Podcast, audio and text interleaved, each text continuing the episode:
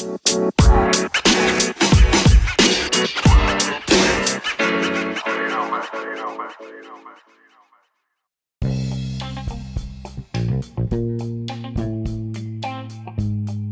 welcome to Tales from the Doghouse. I'm Stacy with Focused Fun, and I am in the US.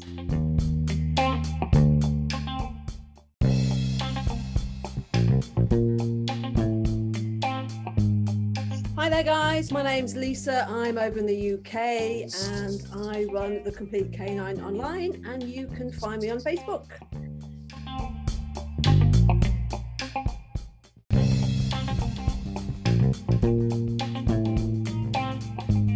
And I'm Ness Jones. I run Separation Anxiety in Dogs uh, Decoded, and I am in Australia. And today we're talking about the do's and don'ts of training a dog with separation anxiety. But before we start, um, I wanted to apologize to you guys because I felt really terrible last week when I, we did our very first podcast, which was very exciting. Um, and Lisa, you had the most amazing monkey. Stacy, you had a fantastic elephant. And I just felt dreadful because I didn't have an animal noise. So today I wanted to share with you my animal noise. I haven't practiced this at all. I mean, at all. So uh, are you ready to hear my animal noise? And maybe you could guess what my animal noise is. Oh, you're not even going to tell us what it is. no, it's- you have to it's- guess. It's a a lot of spider. no. All right, you ready? Okay, ready? Meow. It's a Mount- tiger. Is it a mountain lion? Yeah, it is. It's a baby mountain lion. Right, that's it. Yep, yep, yep. Cool. Parrot. It's a parrot pretending to be a cat. nice. I like it. All right, so I'm part. Am I part of the club now? That's the most important. You are. You, you have always been part of the club Ness, though. So. All right, training do's and don'ts for dogs with separation anxiety. Who wants to start? Well, let's start with the don'ts so we can end on a positive, which which is a style, my style. So let's do um let's go around and and just kind of hit on some stuff that we've experienced or run into. Um, for me, one of the huge, huge, huge don'ts is um, collars. So I'm talking about like the citronella collars, the bark collars, the e collars. Um, aversives have no place in dog training, but especially with separation anxiety, um, adding fear to a situation where the dog is already fearful doesn't make any sense. Um, and interestingly, one of the main reasons I became a dog trainer was because I was working with a rescue and I um, had a foster dog named Piper. And um, she had separation anxiety. So I was trying to um, help her become. I see I have a fan club over there, Ness. Oh, can you hear that? I shall mute Yeah, a little bit, but it's for okay. a I little like bit. it. It's, it's nice ambiance. okay. Um, yeah, the dogs are just having a little play, wrestle on the bed. yeah, it's great. Um, anyways, Piper had separation anxiety, and so I was trying to figure out how to help her um, feel safer being home alone. So I, I went to the trainer that the rescue used, and um, he said that I should put a shock collar on her and a bark collar on her and lock her in a crate, and that if she vocalized, the bark collar would, you know, shock her. Um, but if she scratched at the crate or tried to do anything else that I thought was unacceptable as far as behavior goes, then I was to shock her. And if that doesn't wouldn't work, I was to turn up the shock and shock her again. Um, needless to say, um, that just didn't work for me. Um, you know, she was so afraid. Um, she was so afraid to even be in a crate, but she was so afraid um, already without those added um, painful stimulations that I, I just knew there had to be a better way to train her. Um, so that's one of my big ones is is shock collars. Do you guys have other ones?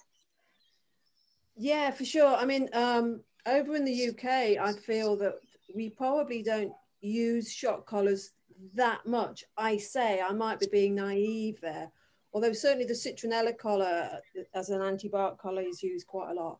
Um, and yeah, that sounds quite horrific, Stacey, that, that anybody would think that that was the right thing to do. I mean, um, how you could cause pain um, for a fearful dog, just it doesn't, the, the dogs don't join up, do they? Like, they just, just no. doesn't make any sense. No, if your dog's already terrified, why would you make it even more terrified? Yeah. Um, yeah, that's shocking. And, and thankfully, um, you know, we need to get the word out that, as you said, aversives of any sort, but particularly shock collars or any type of collar thing like that is just, mm-hmm. it's just not, just not necessary. Okay, so for me, um, I I am quite interested in what people think about food, and and using food. I really like food. I particularly like ice cream, chocolate. Um, I do um, too. Cake, you know, donuts. Don't, um, yeah. You mm. I, I, probably do most full donuts. and obviously, in our positive training, we use food all the time when we're training our dogs. Um, so it would seem really just second nature to use food when we're doing separation anxiety training as well. And I think um, some trainers do, and, and they would use it in a sort of counter conditioning way, which means to change the emotion of the dog so that the dog associates being on its own with something nice. Uh, and that seems to make sense. Um, and so a lot of clients that I've spoken to say things like, well, I give them a Kong, a stuffed Kong, and I try and make it a Kong that's going to last for a long time. Um, uh, and then, then they'll be okay. And um, so really what I want to say is that food isn't really necessary. Um, in the, it's not an aversive for sure, but it doesn't really have any effect in that, first of all, the many dogs, if they're nervous and anxious, they just won't eat. It's part of um, our body's reaction to anxiety, just the same as just before uh, you go to the dentist or something and, and you get a bit nervous, the last thing you actually do is eat a donut. Mm, um, digestive, the digestive system shuts down. Absolutely. So mm. often what a dog will do if he's anxious and you give him food, he'll do one or two things. He'll either completely ignore it, um, or if he's a real food motivated dog, he'll bolt it down as quick as he can, just as you're locking the door and going out and getting in your car, and then he'll sit there and worry. So he's eating it, but he's eating it in record time. Um, so it doesn't really have any effect um, on your on the actual training itself. And I think so many people really do think that's that's the secret. Just give them puzzle toys galore, and puzzle toys and things are fab under every many other circumstances. But when it comes to separation anxiety, it's, it's just not, it's of no benefit.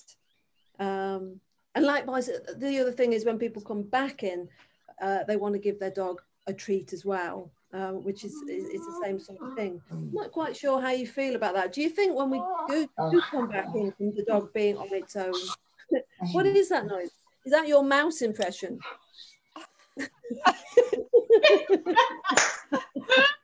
Let's stop being a mouse. I can hear you being a mouse. oh gosh. Anyway, when you come back in from having been out, do you think you should give your dog um, food or greet it in an exuberant manner, or do you think that's not worth it either? What do you think? Well, it's hard not to greet your dog in an exuberant manner, but no, it's probably not a great idea. I don't, I don't think you should ignore them necessarily, but maybe just be a little bit more neutral, um, and you know, hey, how's it going? But not, hey Fluffy, I'm so pieces. uh, it's hard. It's hard not to do that. I mean, my dog doesn't have separation anxiety, and she does greet me. Uh, she greets him far more affectionately than any human. And I have to say, I, I tend to have her back, but then she doesn't have any anxiety whatsoever. So I don't feel too bad for that. We usually do a bit of a dance, a bit of a waltz around the kitchen. Yeah. okay, okay, Ness, what do you think about? Uh, oh wait, one one more thing on the food thing.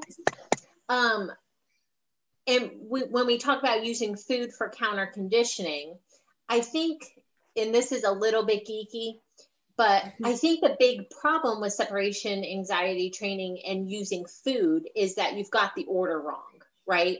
So what we usually see is presentation of the scary thing at you know a low level of scariness um, followed by the really great thing um, and, and then you do those presentations over and over until your dog starts having a more positive emotional response to the scary thing. But here, what we're doing is giving them the good thing and then exposing them to the scary thing, which is us leaving. So, in that case, the food can start predicting your absence, right? And so, um, I've had clients with dogs where they give them a Kong when they go to leave and then their and their dog used to in the beginning eat the Kong. Um, but then they started saying, okay, the Kong is predicting the absence. So now I'm, I'm, I'm starting to get nervous when you give me the mm. Kong. It's like a pre-departure cue. For sure. Right. That's a good point. Um, yeah. So that's just like another reason why, why I don't think food is operating in the way people think it's operating. Um, I think there is a time if your dog will eat food um, and you have an emergency where you cannot, for some reason, um, find coverage and you have to leave your dog for longer than you think and say, you know, it takes them 30 minutes to get through a Kong, a frozen Kong, and you you need to be gone for 30 minutes. And and so I wouldn't consider that training, but I would consider that, you know, managing the panic so that your dog didn't have a negative experience there um, because that negative experience will have set back your training but at least you're protecting your training in that way but you're also not growing in any way either. Um, so it's kind of like a, a neutral experience. What do you guys think of that? Yeah yeah no that's a good point sorry okay sorry i was going to say about the counter conditioning because that made me think of something else. What would you think about when you have you know these automatic feeders that you can control? So if talking about when you deliver the treat so if mm. you were to be watching your dog and had an automatic feeder that you can control remotely that's going to bang out a sausage do you think there's any merit in that that when you see the dog is anxious first and then you bang a sausage out in its face. You think that, you think that in, in a way of trying to produce a counter conditioning effect of in oh hooray there's a sausage. Swap the swap the fear. So you got the fear and the food so instead of the food and the fear you got the fear and the food is what you're saying. Yeah that is. i'm not so do you think that that is, has any merit? Um, there might be situations where that has merit. So I'm not going to say no across the board, but also, you know, isn't our goal to be able to leave our dog and not have to watch the camera the whole time right? I agree.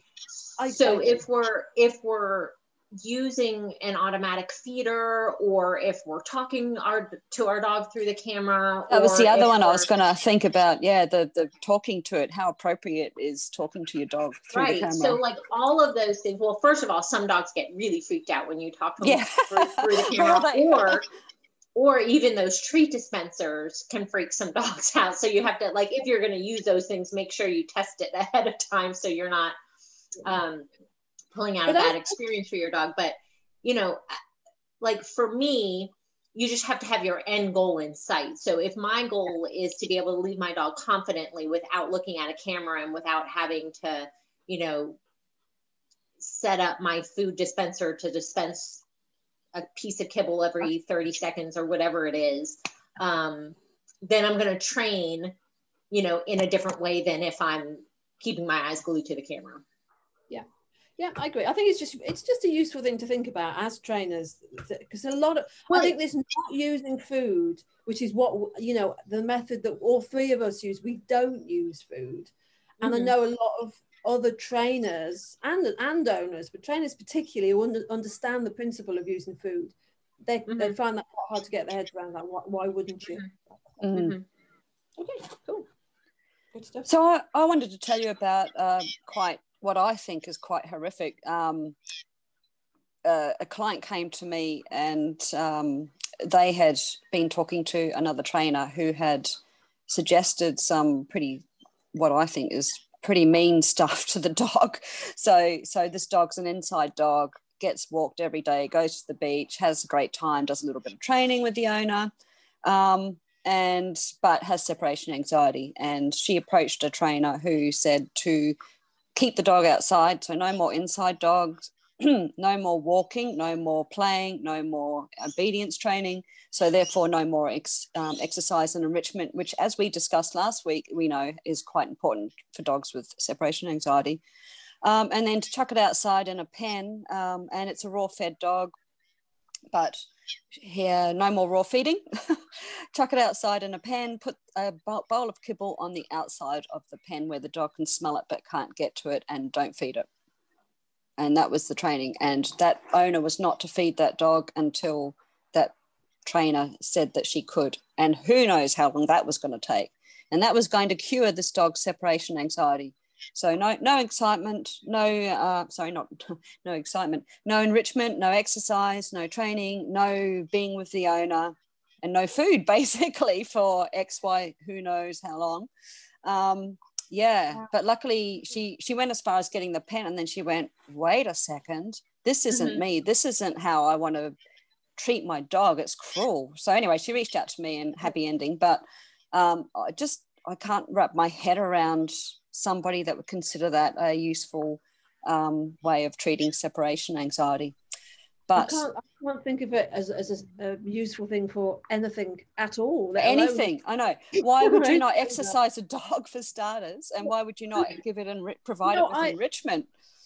I'm trying to understand the mindset of, of that particular trainer in that I just, I actually can't understand quite what they were trying to achieve. Is this, is this I have no idea. Is this they're just trying to break the dog or yeah i don't i, I kind of wonder two things. I the first thing i wonder is you know kind of that whole line of thinking that the dog is doing it out of spite or like we know that's yeah, not right. true but i wonder if this trainer felt like that was true and then taking away all its all, creature comforts or positive things in the dog's life would then make them be like, oh, okay. You know, I don't know. Um, so like grounding your kid or something and, and taking its yeah, Xbox yeah. off. A little bit. taking its Xbox, yeah, pretty much. Even, but even with a child, I mean, you, would feed it, wouldn't you? I mean, I might not. Sorry, a kid. You no, you'd put it in its room and you would leave a bowl of um, of kibble something a kid hates. I don't know. No, no, no, no, cauliflower. Slice yeah. of bread with no butter. A cauliflower. Um, yeah. Controller for his PlayStation, but not the actual PlayStation. Just to really annoy him. oh. but no, obviously, all those things that you said, Ness, were just utterly awful. And um, I mean, mm-hmm. thank God that she came to you it's uh, borderline cruel. Honestly, I think it's actually very, very I don't even think that. it's borderline cruel. I just think yeah. it's straight up, straight up cruel. Because in addition to all of the things that, you know, we really feel like are necessary for a dog, the the enrichment, the exercise, the food, um, in addition to the dog not having access to those things, the dog is also panicking, right? Yep. Because it's alone. So it's having a panic attack and um, you know i'm assuming that the the trainer has also asked the person to stay away from the outside pen. So you know it's like having a panic attack and heartbreaking. But in talking about other things that trainers do i mean or sorry not trainers but things that the don'ts that we're talking about uh, one of them is a uh, very traditional one in training is um, picking up keys putting on shoes picking up keys carrying them around the house putting them down picking up your handbag, you know, carrying it around the house, putting it down, picking it up, putting it down, picking it up, putting it down, picking it up, putting it down. You get the story. Uh, and same with certain types of shoes that signal that the owner's leaving, all that sort of stuff. Um, that is uh, largely a don't because um, if the dog sees those cues um, and is already panicked by those cues, then um, you know we know that that's not going to make the situation worse because the dog's going to see you doing that and go, shit. Oh, sorry, I didn't swear. I did not swear. I said shush and shush. say shush. Shish kebab. My mum's going out those keys again. and the, anyway, anyway, um, yes. So the dog's actually going to go more, get become more panicked rather than less panicked, and I don't think that's sure. that's you know traditional training is uh, that's yeah, I, I, I agree. Departure cues, which is what all of those things are, is something that we would normally, and that is something that I would normally have tackled first, or as well as doing desensitization straight away, straight up from the bat. You think, right, okay, we're going to have to think about, you know, you putting your coat on or picking up your keys. And of course, as you rightly say, what actually happens is, is we make the dog more sensitive to those cues by just constantly messing on with the keys or whatever, whether we're going out or not. They just become really programmed into looking at those keys and waiting for you to pick them up, which is exactly the opposite to what mm-hmm.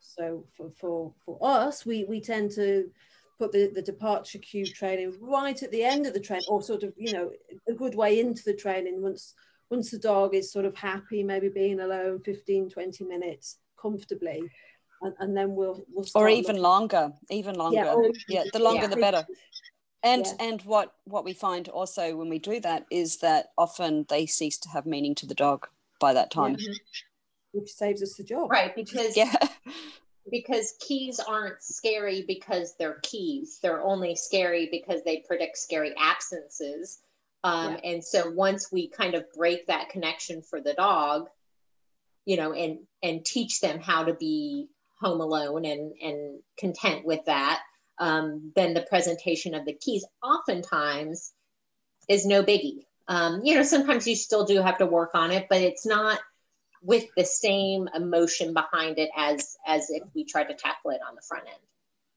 What about the positive cue of i'm going out how, how do you feel about giving them the cue of i'm going out and it's okay and it's safe well, just actually, uh, interestingly enough, I um, tell my dogs when I'm going shopping that I'm going hunting.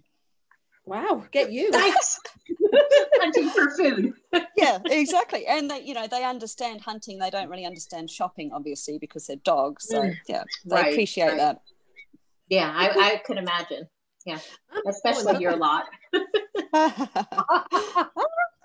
do you, come do you come back in with a deer over your shoulder? Ah, yeah, and blood dripping down my face. Yeah. um, yeah. There was a study, two studies, um, one in 2014, I think, and then one just this year that mm-hmm. talked about predictability and anxiety. We yes. link those in the show notes, but um, basically, um, that it it helps the dog you know, in a fearful situation to know what's going to happen, right? So, a lot of what we would recommend is when you're leaving for a safe absence, you would say, you know, be right back, or I'll be home soon, or I'm going hunting, or, you know, whatever um, works for your situation. Um, and then when the dog is coming with you, you can use another cue. Like for me, when I leave, I'll say, to Rowan, um, be right back. Love you so much. And then when I when he's coming with me, um, when he's coming with me, I just um, put his collar on. Like he doesn't wear yeah. his collar the rest of the time. So then he knows, you know, naked. when I come. Yeah, he is naked. Yeah, mine are naked. this is taking uh, a turn for the worse now, girls. Go on, Tina yeah, that's that's a really good thing. I do I do the same when when I when my dog's coming with me, then um, her collar goes on because she's yeah. really nude the rest of the time. and, yeah, I say uh, I love you, babe, and give her a big snog when I'm going out and leaving her. uh, but but is that? I mean, you know, we don't really want, want to make too much fuss of our dogs when we're leaving either. No, we don't. But again, as I said, my dog, my dog does. I'm very fortunate. She doesn't have separation. Yeah yeah, so fair enough. Yeah. It's it's hard not to just hug her really because she's. fair enough. Okay. Go on, Stacey. Another training don't is um, board and trains. Like Ooh, so, oh. um, we see that come up. Well, two things with that. One, um, board what board and train means is that you send your dog to the trainer and they train them while the dog is staying there um, and then they give them back right? So um, number one just always be wary of board and train. Make sure that the trainer that you're using is using positive methods science-based methods. Um, that's not true for all trainers. And I think um, a disproportionate amount of board and train trainers are um, use aversive. So just make sure that you are aware of what type of training that the trainer is using for that. But more importantly, or as equally as important, is that um, since dogs don't generalize well, the trainer could build up some duration at their training facility. But then when the dog goes back to your house, that um, training um, might not, you know, yeah. carry over for the dog. So, you know, board and train is is usually a lot of money, um, and it's just not something that would work very well for separation anxiety. So, um, I would I would choose a different method for training. Yeah, I agree. Yeah, mm, I mean, board sure. and train. There are. I mean, I know one or two trainers that do uh, trainers that I know are really good trainers, and they do mm-hmm. board and train, but Same. not for, not for separation anxiety. More more right. for for more general stuff. To be fair, you, you know, they might go there and, and learn to walk on a lead correctly, and, and you know house manners and stuff like that. But um, mm-hmm. separation anxiety, it's counterproductive because, as you said, they'll just go home and it's a different house, so they'll they'll just go back to how they were more than likely. And mm-hmm. remembering also that uh, even if they're with their owners and the owner moves house and takes the dog, that the, the training can go backwards for that dog. The dog might be fine and or might yeah. have had issues, then come good, and then they've moved house and they've suddenly digressed, digressed, digressed. Mm-hmm. What regressed? Regressed. regressed. That's that's that's what I was saying. Um, oops. Hey, look, it's early in the morning here. Just because you guys are ready for bed and cruising through the afternoon. um, excuse me. Um, my brain still hasn't kicked in. I need another coffee. Um, yeah, so so if that is if they're like that with their owner, you know, taking them to a board and train for separation anxiety is get counterproductive. It's not going to help. Sure, sure, sure, yeah. sure. Okay. All right. What, what didn't we cover? Uh, I think we've covered an awful lot. We've got crates. Crates. I was going to oh, say crates. In, yes. In a crate or out of a crate. Use a crate or don't use a crate. I mean, crates a big topic to be fair. Yeah, that's yeah. definitely a, a, separate podcast. But um, I just had was contacted yesterday by somebody um, whose dog in the crate. Well, I, I, think we've all heard these cases where the dog, um, if they're left in the crate, just destroys it, and then they come out and well, the owner gets home and the dog is covered in wounds because it's been so frantically trying to escape the crate. Um, so why don't that, we just use a stronger crate? I'm, I'm being a devil's advocate here. Not what I believe in. I can see your horns growing from here. It's terrible. a little forked tail of yours twisting in the back. yeah. Uh, okay. So why not uh, use the stronger? Why not just use a stronger crate? Keep the, keep him in. You know, it's He's obviously confinement issue, isn't it? Yeah, panic. going to panic more. they more often more. do better outside of a crate, and that's the thing. The owners are fearful that if they leave them out, they're going to destroy the house. But that's where the training comes in with the camera, making sure they don't go over threshold. Yeah. I always say to my clients, you know, if if, if you had a panic attack, panic attack, and I ask them, have you had a panic attack? Because many people have. And I said, if you're in the middle of a panic attack and I put you in your wardrobe and close the door, you think you'd feel better? no, obviously not, because that's the absolute last thing that you want is to be somewhere confined. And once you put it like that, people go, oh yeah, I get that. Obviously, you know, Mm-hmm. And I think getting yeah. across the fact that your dog is having a panic attack, it's exactly that. That is what is happening. And that's a big one for a lot of people because they don't think of it like that. They just think of it, you know, the dog just doesn't know how to be on its own uh, when I'm not there. But you, when you think it's physiologically going into mm-hmm. hyperdrive, the last thing you're going to do is put it in its cage. Mm. Um, that's not to say that some some dogs are okay in the cage and they'll be okay when you're in the house in their cage you know they'll sleep in the cage quite comfortably at night um, so the cage could still be part of its repertoire but when you're leaving it alone and doing home alone training most are better outside. They can be, it's the best thing to do is to find a, a, room if necessary to, to put them in that they are safe in. So maybe, you know, the kitchen because they can't chew anything in there or whatever.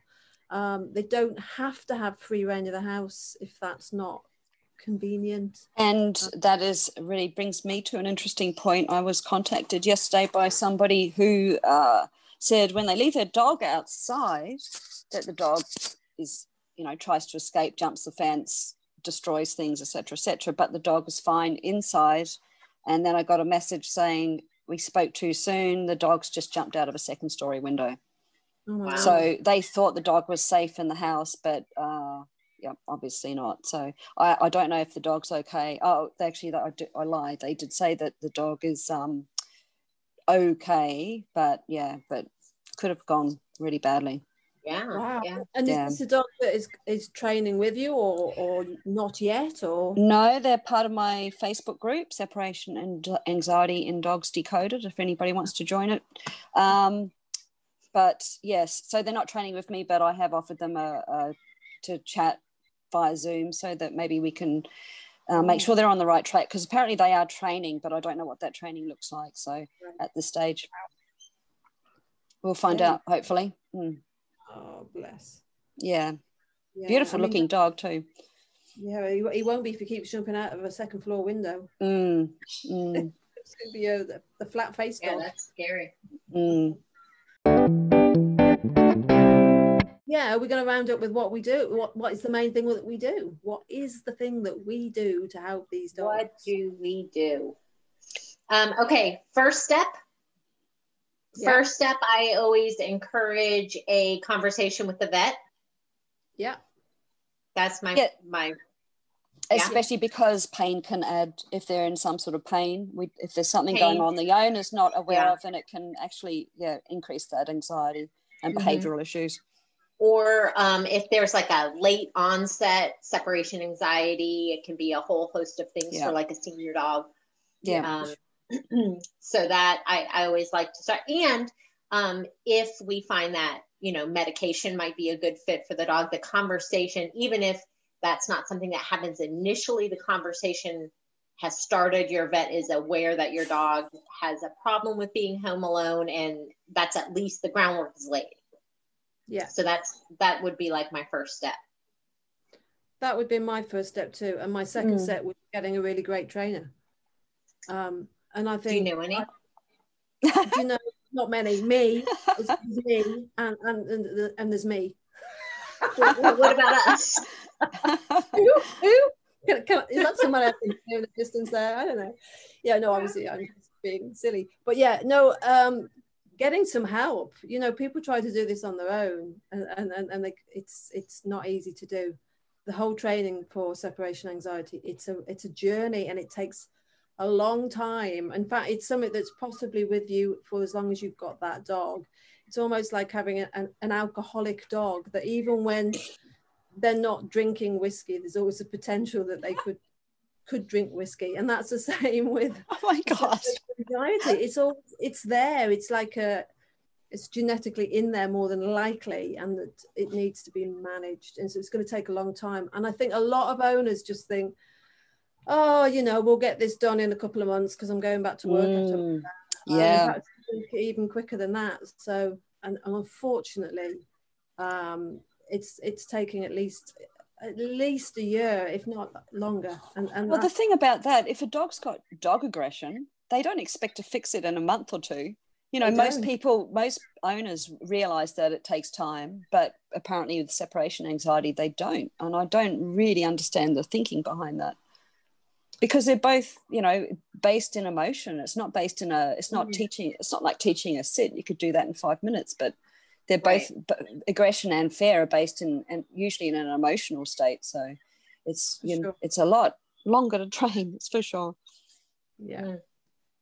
yeah so okay. vet get a great trainer yeah um uh, so so why besides that it's a I usually use the it's not a sprint, it's a marathon analogy, but the alcoholic one that works. That's great. Too it does. That, that's really I, I hadn't thought of it that way, but that that works.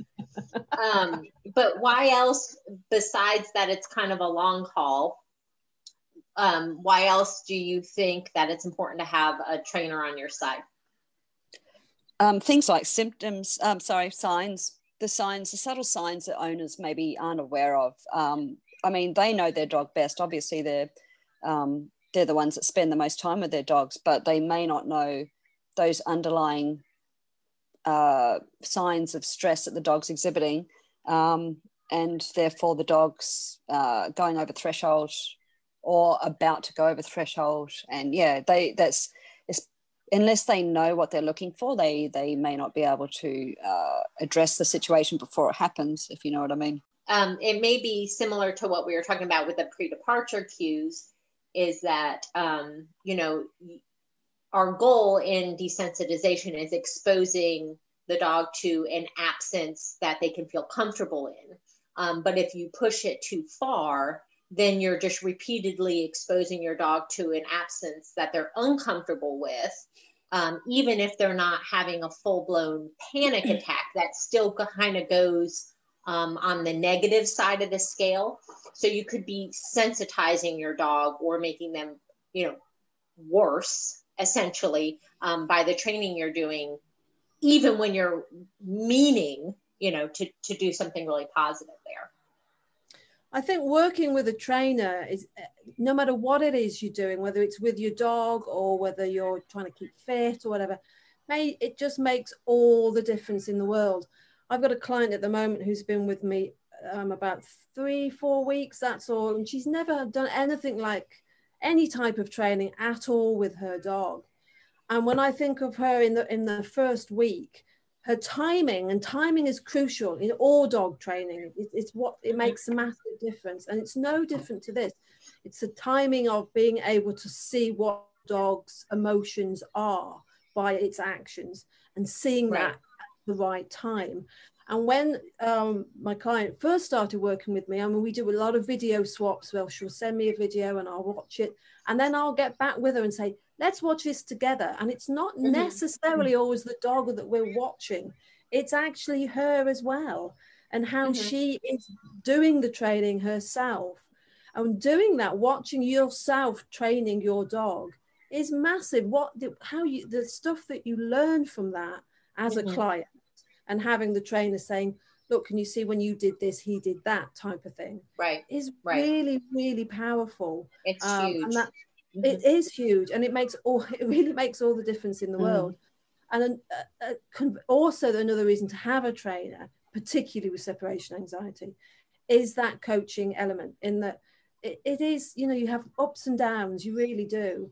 And you need somebody outside of that that can keep you motivated and keep you going show you where you can do things well and give you a big pat on the back when you're doing things really great. And um, mm. that's again that that's worth the money itself in, in truth. Yeah.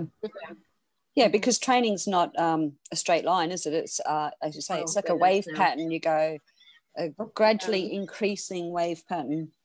So yeah and i don't think owners are like well he did 20 minutes today oh, sorry yesterday but he's only managed five today and you know that's heartbreaking for them but they that's why yeah as you say a coach to get them through those times and help them understand mm-hmm. that that it's not always going to be smooth sailing but it's okay yeah. that it's okay that it's gone backwards yeah i think that's probably one of the most challenging parts of training is the variability which is totally normal but also you know, a little bit discouraging, really. Um, okay, so the training is gradual exposure or desensitization, as we talked about. And then um, what are the other things that we ask clients to do? Camera. Camera, for sure. Um, managing absences, so not leaving your dog longer than they can can be comfortable, right? So we don't want to train um, here and then be also leaving them to panic um, regularly or really at all. Um, so we want to do that. Um, what else? Desensitization is, is our main gig. As you said, we, mm-hmm. we help the, the owners manage the situation, um, put things in place to train, we keep motivated, we deal with the departure cues later on in the um, process. What else do we do? I guess another, uh, you know, there's always other things that can affect how well training is going. So then that would be a um, individualized plan for that person. Like, for example, if the dogs were sensitive to environmental sounds, or if we felt like, well, maybe there's also frustration in there.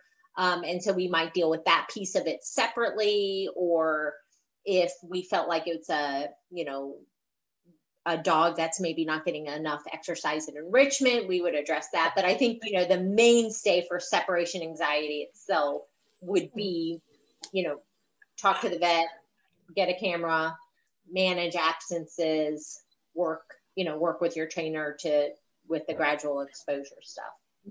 Yeah. I think so. I mean, the desensitization part that that is the heart of it, and and that mm-hmm. is your best your best chance of, of solving your problem with separation anxiety. And if you work with a trainer that has got a plan to do that logically, sensibly, and with lots of fun and motivation thrown in as well, then that is your best gig. And, and that's what we all do because that's that is how we have been taught to tackle mm-hmm. separation anxiety. And we, we both right. all think this, you know, occur to that. Um, and I'm and I have to admit I I've I have yet to see anybody else's type style of training succeed as well as as what I've seen happening with people using this method, which is brilliant. Which well, is and it's also what the it's also what the science says. Like the studies show that you know um, medication alone does does not fix the problem.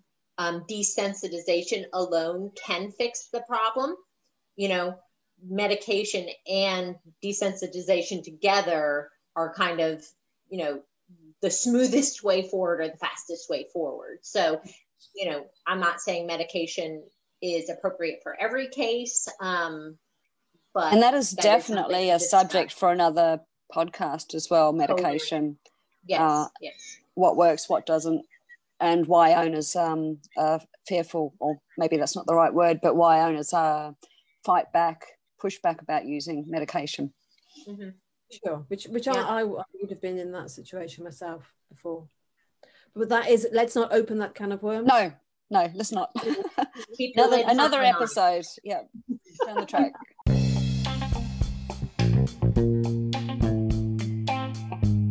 Okay, I think I think we should wrap it up, guys. I, I yeah. do too. Yeah.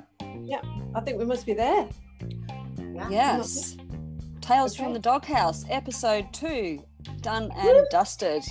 Done you can like us on your favorite listening app. We're not quite on Apple yet, but we will be in the next few days. Um, and but we're on Spotify and on our websites as well if you're looking for us. Please subscribe, like us, follow us, and share us with your friends. Yay! Do it now. Meow.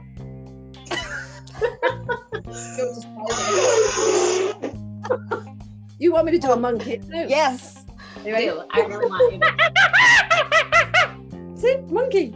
Monkey, fantastic. Lovely. See you next time, everybody. Bye.